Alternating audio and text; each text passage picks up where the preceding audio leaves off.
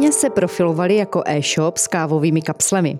Před čtyřmi lety se začali věnovat pražení vlastních kávových zrn a po roce pokusů, vzdělávání, vyvíjení a ochutnávání rozjeli prodej vlastní kávy. Měsíčně zpracují přibližně tunu zrn z Brazílie, Peru, Kolumbie, Etiopie, Rwandy nebo Tanzánie. Ty nejoblíbenější loni přihlásili do mezinárodní soutěže Great Test Awards a zadařilo se a tři vzorky ocenění poroty gastronomických Oscarů. Dnes se firma Upraženo zaměřuje primárně na pražení vlastní kávy a původní kapsle jsou už jen doplněk. Hostem dnešního podcastu je Adela Ladman z firmy Upraženo. Adelo, krásný den. Moc díky, že jste vážila dalekou cestu z Ostravy až sem do studia v Praze a že můžeme spolu natočit tento podcast. Dobrý den. A krásný den všem od mikrofonu přeje Kateřina Haring. Jak se Adelo z malé firmy Beskydech stane uznávaná firma na pražení výběrové kávy?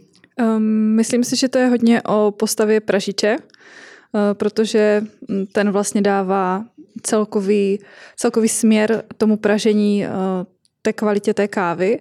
Takže my jsme měli výhodu v tom, že máme dobrého člověka na tom správném místě, že určitě pražič a potom uh, nějaká nějaký větší zájem o to, jak jsou zákazníci s naší kávou spokojeni. Hodně, hodně se zajímáme o zpětnou vazbu, bereme v úvahu to, co nám zákazníci říkají. Eh, snažíme se přizpůsobovat náš sortiment tomu, co lidé chtějí.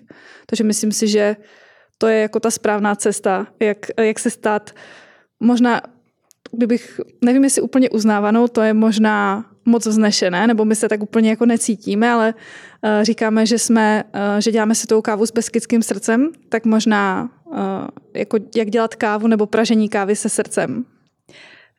Profese pražiče se ale nikde nestuduje, pokud dobře vím, nebo se pletu.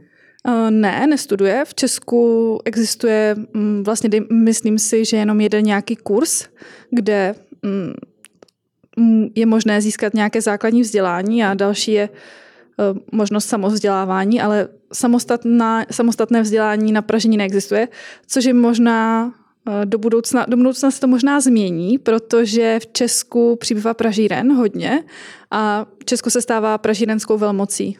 Opravdu? Mhm, je tady asi 140 pražíren malých, což je mm, evropský nadprůměr.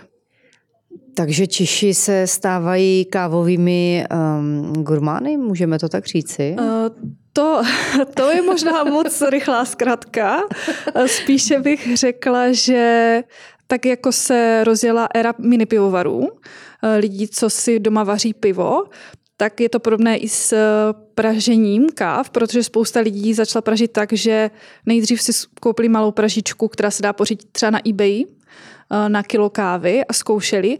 Koupit zelené zrno ze zahraničí taky není tak složité a začali zkoušet, ochutnávat a mm, dávali to svým blízkým a známým a vlastně na základě toho se pustit do nějakého většího pražení. Myslím si, že takhle vzniklo v Česku hodně pražíren. V čem je ta finesa eh, v tom, při tom pražení? Protože tam se to asi může během možná, to možná přeženu sekundy změnit a už to není dobré. Eh, je to tak? Jo, určitě. Eh, ta cesta k tomu zničit to zrno je poměrně krátká nebo jednoduchá, protože každá káva vyžaduje jiný stupeň pražení. My tomu říkáme pražící křivku to, jak působí teplota a jak působí čas na to zrno, tak dává konečný konečný nějaký efekt té chuti a pokud eh, se to nepodaří, a, nebo respektive se něco, něco pokazí v průběhu toho pražení, nebo se praží moc krátce, moc na silnou teplotu, tak se to odrazí na chuti těch zrn. A každá káva má mít uh, nějaký, nebo každá káva má definovaný chuťový profil, vlastně už z farmy, kde uh, ta káva je sbíraná a sušená, protože uh, káva Eh, pochází z kávových třešní, což je ovoce a to, aby vlastně vzniklo to zrno, tak se káva musí usušit. Eh, tak Teď jsem se do toho zamotala. Nezamotala jste se, vykládáte to perfektně. Já bych se možná zeptala, hm, jakou kávu Češi mají rádi? Eh, Češi mají rádi tmavě pražené kávy, protože po, po každé první věta, se kterou vejdou do dveří, řeknou, já nechci tu kyselou. Takže lidi obecně vnímají kyselé kávy jako méně kvalitní, když eh, posledních letech už se to trochu mění, protože přece jen tady přišla kávová kultura dost z Německa a ze zahraničí a mm, myslím, že Lukáš Helík tomu říká třetí kávová vlna, dejme tomu, ale uh, už se pijou častěji i kávy na filtr a na jiné přípravy, které jsou více ovocité, mají květinové tóny, ale Češi jako praví um, milovníci Turka, ještě nejča- stále ano, ne. stále, to je nejčastější příprava, dalo by se říct, tak um, uznávají dost často jenom tmavě praženou kávu, která má čokoládové, dejme tomu oříškové tóny a když už chtějí hodně experimentovat, tak tam může být nějaké jablko nebo švestka v té chuti, ale obecně mají rádi tmavě pražené kávy a s hořkým chuťovým profilem. Teď o tom mluvíte jako vinaři. Jo. Že tam můžeme najít ty tóny toho ovoce. Přesně tak. Každá káva má nějaké tóny. Eh, je na tom pražiči, aby vytáhl z toho, z toho kávového zrna to nejlepší. Eh, každá káva má jiný chuťový potenciál, je určena na jiný způsob pražení a právě na tom pražičovi je to, aby přišel a našel to nejlepší z toho kávového zrna. V čem teda, když byste mi neprozrazovala úplně to know-how, tak v čem je ta finesa teda toho pražení? V té délce hlavně, nebo? Ano, mhm. je hmm. důležité uh, trefit správně tu pražící křivku a uh, je tam, jsou tam jako jemné niance v tom, že uh, třeba stačí, aby káva byla déle skladovaná, nebo aby venku byla větší vlhkost. A už ta káva může chutnat jinak. Snažíte se třeba tohle, když víte, že by mohla být to zrno, že by mohlo být vlhčejší, e, něco s tím udělat, nebo to už potom mm-hmm, vůbec jo. nejde? Ka- e, vlastně, co se týče každého pražení, tak pražení vždycky ochutnává a vlastně pokud by nebyl spokojen, tak, tak se stáhne ta, ta várka upražená. My si zastojíme za tím, že by ta káva měla být kvalitní, e, měla by chutnat stále stejně, pokud se jedná o stále stejnou šarži, což dejme tomu u kávy se může poměrně rychle změnit, protože eh, dejme tomu jeden týden můžeme mít sklizeň, která je rok stará nebo eh, pár měsíců stará a následující týden už může přijít úplně čerstvá sklizeň, která zase bude mít jiné chuťové tony, takže tam to nezahrnuju úplně do toho, že by ta káva měla chutat pořád stejně, to není jako u piva, dejme tomu z velkých pivovarů ale je to spíš jako u vína, že každá, každá ta sklízeň má chutnat jinak. Mm-hmm. No je to asi velká alchymie teda podle všeho mm-hmm, a podle jo. toho, co vy, vy vykládáte. Eh, Vyvozíte kávy opravdu ze všech různých koutů světa. Zajímalo by mě, jestli si třeba na ty kávové plantáže mm, občas jezdíte mm, vybírat eh, ta zrna, tu úrodu. E, moc rádi bychom.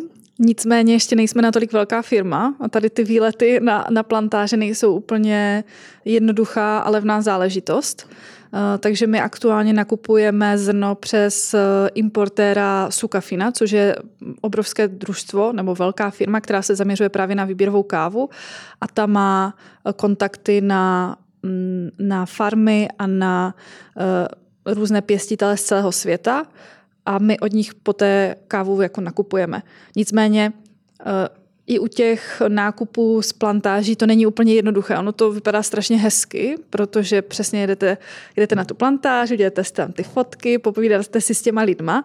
Nicméně pro tu pražinu je to náročné z hlediska cash flow a z hlediska toho, jaké druhy kávy bude mít, protože dejme tomu vy, když spolupracujete napřímo s farmou, tak platíte třeba za sklizení rok dopředu a nevíte, jakou bude mít ta káva kvalitu, protože se může stát, že přijdou deště, že se zhorší počasí a vy jste zaplatili za kávu, kterou teď musí odebrat, ale ona třeba není natolik kvalitní. Mm-hmm. Takže doufáme, že do budoucna se k tomuto taky dostaneme, protože přece chceme napřímo podporovat ty farmáře, ale ještě tam nejsme, takže pracujeme na tom, ale... co není, může být.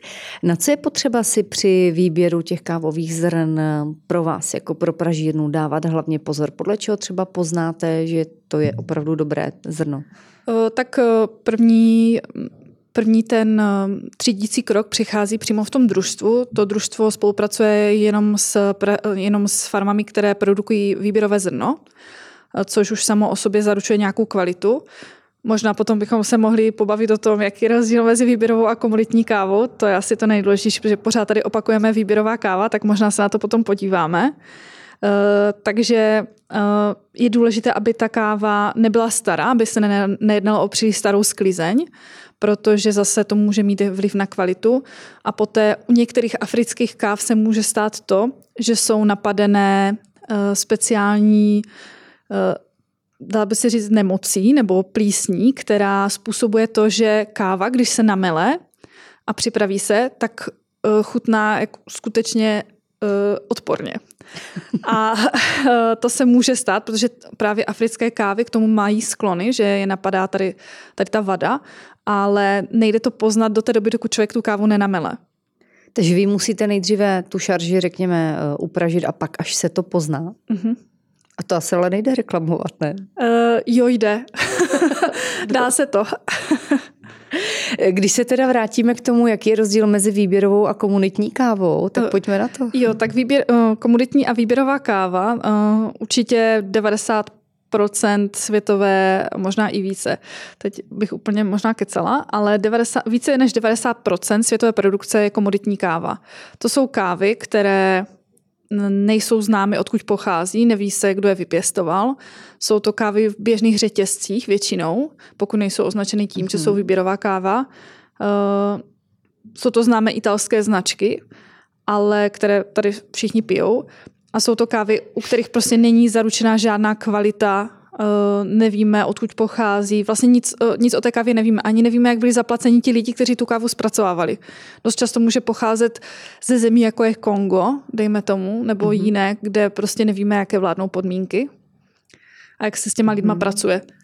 Takže je to uh, zase podobně, když se vrátím k tomu vínu, takže když na lahvi vína, vína máte napsáno, z jaké je nejen oblasti, ale jaká je to trať, tak něco podobného, když ano. najdeme u kávy, tak si můžeme Přesně být tak na 100% jistí, uh, že je výběrová nebo ne? Na 100% možná ne, protože pak je druhý, uh, druhé kritérium kvality a to je uh, nějaký uh, hodnocení SCA, což je uh, koeficient, který určuje, jaká, jaká má tu, jakou má ta káva kvalitu. Je to nějaký, nějaké ohodnocení bodové kávy a všechny výběrové kávy musí mít toto, mm, toto ohodnocení vyšší než 80 bodů. Pokud nemají, tak eh, se nemůžou řadit mezi výběrové kávy. Uh-huh. Uh, už jsme zmínili, že ty kávy opravdu vozíte z celého světa. Když bychom se um, prošli po jednotlivých zemích, má každá ta káva nějakou specifiku, to zrno a, a vlastně potom i ten výsledný produkt. Když třeba mám kávu z Peru, tak se pro ní třeba typické? Obecně pro kávy z Jižní Ameriky nebo střední, dejme tomu ještě i v Mexiku se pěstuje káva, tak ty kávy bývají spíš čokoládové, oříškové, jsou ideální na espresso. Ale samozřejmě to tak nemusí být stoprocentně, ale obecně to tak platí. Eh, a dru- naopak eh, úplně na opačné straně spektra jsou kávy z Afriky, které bývají spíš ovocité, kyselější, protože se pěstují ve vyšších nadmořských výškách kvůli klimatu. Takže to je asi takový největší rozdíl. Většinou, většina lidí, kteří pijí kávu na filtr, tak jdou po afrických kávách. Kenia, mm-hmm. Etiopie, mhm. Burundi, mm-hmm. dejme tomu. Uh, a potom lidé, kteří pijou espresso, tak nejčastěji pijou kávu z Brazílie, z Kolumbie. Mm-hmm. Uh, no, je to zajímavé. Jaké teda můžeme najít tóny, pokud se to tak dá říct, právě v té Kolumbii a v té Keni, když Jižní Amerika je, je teda dobře, oříšek, čokoláda, Uh, jo, jo přesně. Tak to tam, to tam najdeme. Etiopie, tam je typické co? Uh, spíše citrusy. Uh, dost často tady v těch kávách na filtr jde cítit třeba ibišek, med nebo černý čaj. Uh-huh. Ale samozřejmě každá ta káva může mít úplně jiný chuťový profil. My teď třeba nově máme v nabídce Etiopii, která má chuťový profil uh, peckovité ovoce, Eh, potom je tam citron, med, čokoláda a jahody. Takže jako skutečně se dá v té chuti těch, chuti těch káv objevit spoustu různých tónů. Předpokládám, že k tomu se ale člověk musí tak trošičku kávou propít, aby, aby to tam našel. Ano, přesně tak. Je to stejně jako u vína, asi u piva, možná i u oliv, dejme tomu, protože člověk se k tomu musí dostat. A většina těch lidí, co k nám chodí nebo co si od nás nakupují kávu, tak začínají přesně na, na těch jeho amerických kávách. Dejme tomu ještě na nějaké směsi s robustou, protože my máme i v nabídce kávovou směs s robustou, ale bio, v bio kvalitě. Takže začínají třeba na tomto a pokračují postupně a propíjí se k těm africkým kávám. E, takový správný znalec e, kávy. E, co teda pije, když si to chce vychutnat? Je to něco jako espresso, ristretto, lungo? Záleží na tom? I při těch různých zemích, jako, jak, jak velkou tu kávu si vlastně pak z toho Uvaříte, připravíte? Já bych úplně nesoudila, mm, jako která káva je nejlepší, když někdo, nebo kterou kávu má pít každý odborník na kávu, dejme tomu, ale spíše pokud chceme jako za, mm, ochutnat tu kávu v jejím plném chuťovém profilu, tak je ideální na espresso. Mm-hmm. Ale samozřejmě některé kávy eh, teď jsou hodně mm, trendy přípravy na filtr, dejme tomu Aeropress V60, kde se ta káva připravuje trošku jinak, právě přes filtr a tam zase vy, naopak vyniknou skvěle ty ovocitější kávy. Mm-hmm. Takže záleží na každém. My neodsuzujeme, eh, jasně, nejlepší je espresso, nebo obecně se říká, jako, že kvalitní káva je espresso, ale pokud si naši zákazníci dělají hm, kafe na přípravu turek, tak my s tím nemáme problém, protože i takový jsou, máme mezi, záka, mezi zákazníky uh, 80-leté prostě pány, kteří si přijdou vždycky nechat namlít kávu na Turka a chodí k nám pravidelně. Takže myslím si, že to záleží na každém, jaké má, jaké má, jaké má chuťové preference. Hmm. Ta příprava kávy na filtr, eh, který jste zmínila, je, mm, já nechci říct, že je to modní záležitost, ale poměrně častá, jako v mnohých kavárnách v dnešní době. Eh, v čem je tam teda vlastně rozdíl? Eh, je tam já chápu, že v té přípravě, mm-hmm. ale co víc z té kávy teda dovedu um, dostat opravdu tu chuť, jakože že lépe to poznám, když je to na tom filtru, tak lépe poznám při těch afrických, uh, nechci říct odrůdách, při té africké kávě, že tam opravdu najdu to, jak byste říkala, to ovoce a, a, a ty. Ano, tam totiž uh, ta příprava té kávy funguje trochu jinak, protože v přípravě na espresso je ta káva pod větším tlakem, nebo je, je vlastně ten stroj jako dost dá chuť té kávě, dejme tomu, jenže u té V60 eh, nebo u toho aeropresu tam dost záleží na tom, jak vy se do toho pustíte, protože to je vlastně jako samoobslužné, to není na tom stroji. Takže na, základ, na, na začátku vždycky správné přípravy kávy je dobré mletí, nebo respektive dobré zrno, dobré mletí a pak ta správná příprava. Je to celkem alchymie, ale když to člověk všechno dodrží, tak uh, má z toho úplně jiný chutivý zážitek, než třeba, dejme tomu, z kávy z benzínky kterou dneska lidi někteří považují, jezdí třeba po benzínkách, jako protože tam mají dobré kafe, jo, ale ve skutečnosti to úplně nebude nějak jako top kvalita. Eh, vy jste mi také řekla věc, kterou já se přiznám, jsem vůbec nevěděla a mm, ráda piju ristretto, že vlastně ristretto v sobě nemá pak ten kofein, když eh, při těch pákových strojích se dodrží to, že vlastně vám to nekape déle než těch 10 sekund. Ano, je to tak, protože kofein se uvolňuje z kávy až po nějaké době a uvádí se v průměru těch 10 sekund, takže pokud chcete pít kávu i na večer, což třeba tak dělají Italové, tak se doporučuje právě ristretto. Mm-hmm. Což při zase domácích strojích, při těch automatech by měla být zase kratší doba? Určitě. Protože ale... tam je to rychlejší. Mm-hmm, akorát tam bych trošku možná si to našla někde na internetu, nejsem super jistá. Selským rozumem bych došla k tomu, že když dejme tomu jednu třetinu z přípravy na pákovém stroji trvá to ristretto, tak bych možná šla na to stejně i u toho automatického stroje, ale je to jenom moje domněnka, takže radši neposkytuju žádnou záruku. Eh, vaše firma začínala vlastně jako výrobce eh, těch kapslí ehm, pro stroje, jako je Nespresso nebo Dolce Gusto, říkám to správně? No, ne, my jsme byli pouze mm, pro, prodejci my ano. nejsme výrobci.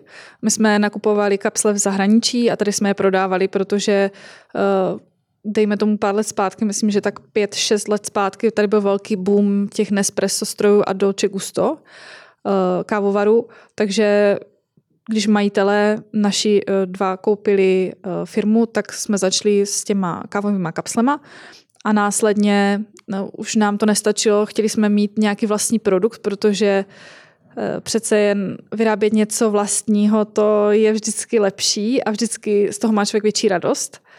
Má k tomu větší vztah, takže jsme se pustili postupně do pražení, rok jsme ochutnávali, zkoušeli, experimentovali, učili se a po roce jsme pustili kávu mezi zákazníky tuna měsíčně, jak jsem to říkala. Jo, teď už je to víc. Teď už je to víc, teď už povídejte, to víc. přehánějte. Teď už se to zvedá postupně, máme vždycky sezónu, hlavně před Vánoci, uh-huh. zima, podzim. Uh, nevím, jestli lidé v létě pijou méně kávy, ale možná spíš více cestují, tak tolik nenakupují.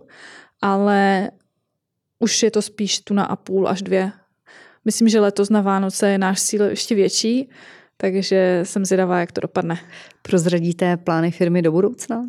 Uh, určitě bychom chtěli investovat do technologií, protože pražení kávy není jenom o pražičce, ta je fajn bonu, nebo ta je základ, ale pak je spousta dalších vychytávek, uh, které zvyšují kvalitu té kávy. Například? Uh, například optická třídička zrna, což je přístroj, který, nebo nástroj, stroj možná, to je nejlepší, který porovnává zrna na základě nějakých parametrů velikosti, hmotnosti a odstraňuje ta, která nesplňují parametry. Protože aktuálně eh, to vypadá tak, že u nás hodně práce je děláno ručně, takže i tady ten výběr těch zrn prochází jako ruční selekcí a tady ten stroj do budoucna si myslím, že by zase trošku pozvedl úroveň té kávy, zajistil by, že ta káva by, ta zrna by byla všechna stejná. Je to velká investice pořídit si takovéto mm-hmm. zařízení? Jo, akorát vám asi neřeknu cenu, akorát jsem slyšela, že to je teda hodně. v řádech milionů nebo sta tisíců? Možná spíš sta tisíců. Hmm, hmm. Nicméně pro menší firmu, nebo nejste jste říkala žádní obři, tak je to samozřejmě dost eh, důležitá nebo významná investice, což samozřejmě zvyšuje zase tu kvalitu a možná trošičku cenu, ale klienti asi to zřejmě dovedou ocenit. Je to tak. Eh, jakou radu byste dala ženě, která chce mít úspěšnou kariéru a chce se prosadit? Eh, to je hm, celkem náročná otázka. Eh, myslím si, že hm, by někdy měla mít trošku ostřejší lokty, protože se setkávám v práci nebo v kontaktu s majiteli dvěma muži. Je to někdy trošku náročnější, takže asi ty ostřejší lokty, ty jsou někdy potřeba. I v Moravskoslezském kraji, ano. to je kraj rázovitý, se říká. Je to tak. Neříkejte, že ženy tam nemají dost ostré lokty, nebo... Uh, nemyslím ne? si. Někdy, eh, když pozoruju svoje kolegyně, tak mi to přijde, že moc ostré lokty nemají. Bohužel snažím se je to naučit, ale ne každá jako na to má úplně povahu. Ale ostřejší lokty určitě. A uh, co se týče nějaké vytrvalosti nebo houževnatosti, tak si myslím, že ženy jsou na tom obecně lépe než muži. Jsou na to geneticky předurčené, ale možná ta, to sebevědomí nebo ta, ta stydlivost, to bych chtělo trošku potlačit a, a umět mm-hmm. se mhm. prosadit. Mm. Myslíte si, že jsou i nějaké vlastnosti, které při tom sebeprosazování se, a nemyslím to úplně špatně, mohou ženě pomoci? Hmm asi uh, No to je asi těžká, nebo je to těžká otázka teď pro mě, když bych jako se taky se o tom, že ano, ty ostré lokty je to fajn, ale ona to není, jako to se dá asi třeba naučit, ale pak jsou takové ty věci, co máte dány do vínku, někdy si to člověk ani neuvědomuje a pak zjistíte, že vlastně vám to může pomoci v tom, co děláte, nebo to, co chcete dělat. Někdo je třeba trpělivý, někdo je zase strašně hr, jo.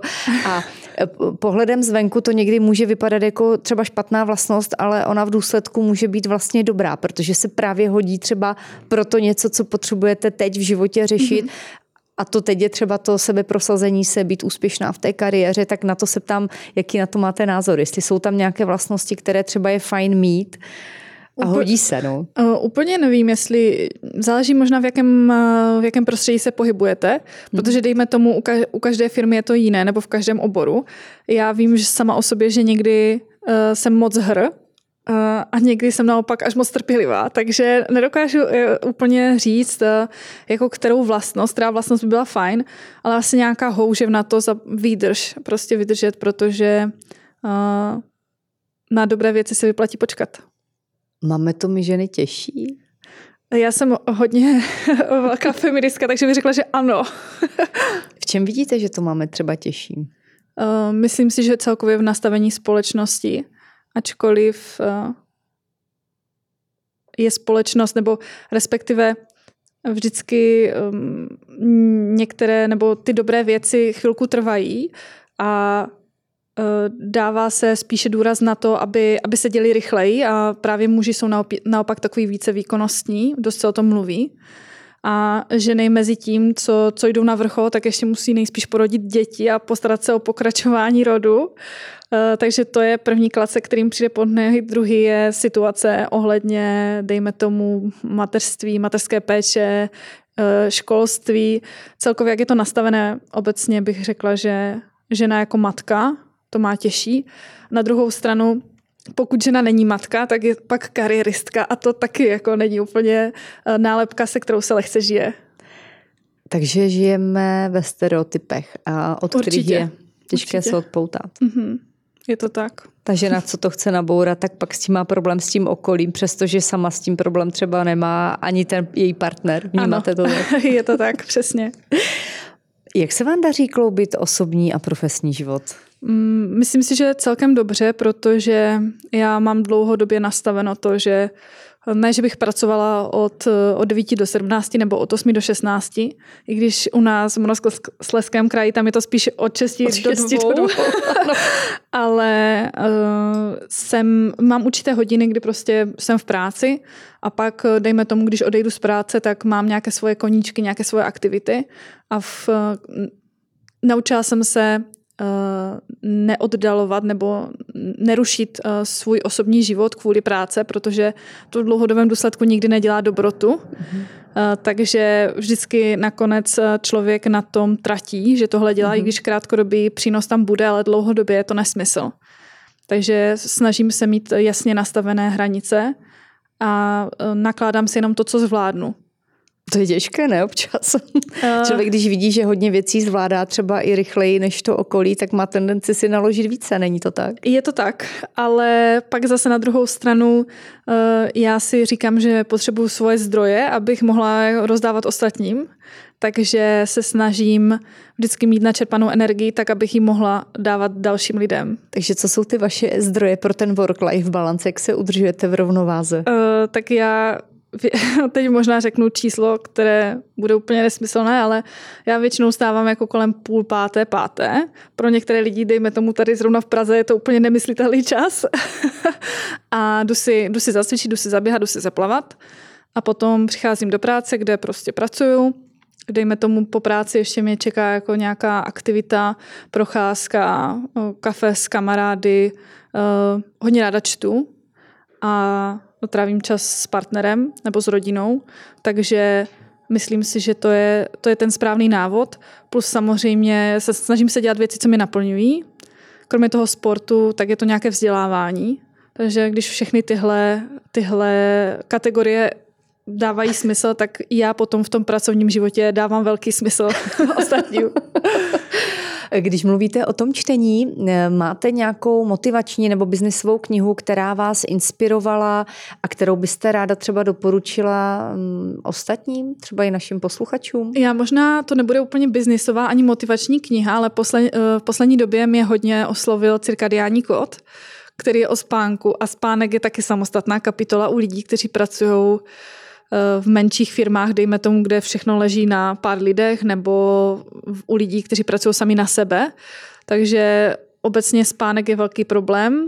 Uh, takže spíte dostatečně? Ano, dostatečný spánek.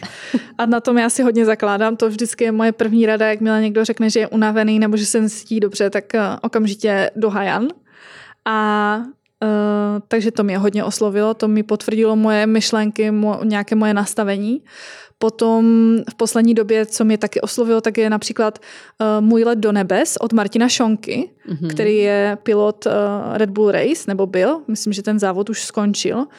a vlastně popisuje tam, jak se z obyčejného kluka, který žije s matkou samoživitelkou, stane takový uznávaný pilot. Přitom víme, že eh, letectví není úplně levná záležitost, takže to se mi moc líbilo.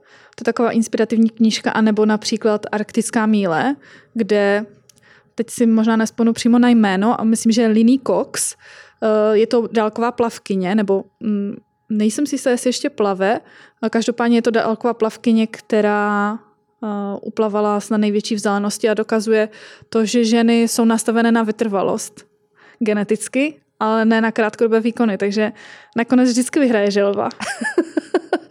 Díky za tu inspiraci. Já teď tady pro vás mám otázku od předchozí hostky a ta otázka zní, jak pečujete o své duševní zdraví?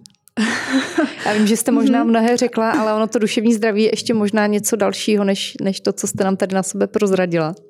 Uh, asi nemám nějakou klasickou uh, rutinu, co se týče duševního zdraví, ale snažím se dobře spát, odpočívat, uh, trávit čas uh, tak kvalitně, abych z toho měla radost. Snažím se nedělat věci, co mě nenaplňují a nebaví, protože to taky má velký vliv na to, jak se potom cítím a celkově se zajímám o nějaká témata, jako je psychologie, takže poslouchám podcasty a snažím se z toho něco vždycky odnést a zapracovat na svých, na svých špatných stránkách a vyzvihnout ty dobré, což potom má i vliv na nějaké mezilidské vztahy, takže zase duševní zdraví jde nahoru, nebo nějaký můj pocit dobrý jde nahoru.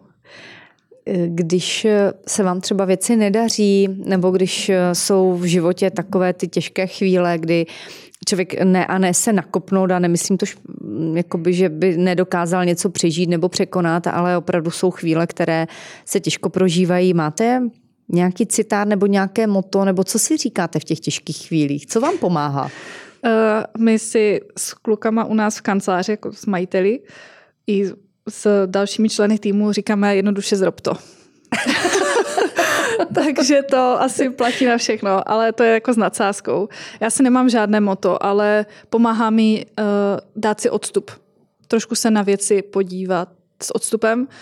I když je to něco, co strašně spěchá, tak 10 minut mi nezabije to, že se půjdu projít, to, to, že nad tím trošku víc zapřemýšlím a dám si chvilku ten odstup nebo zajdu si zaběhat, ať trošku okysličím mozek tak to je, to je určitě věc, kterou doporučuji, protože někdy vidím, vidíme ty věci moc černě v tu první chvíli a někdy stačí skutečně prostě pár minut, hodina nebo možná mm-hmm. přes noc a druhý den to vypadá úplně jinak. Jo, dobře se na to vyspat asi. Přesně tak.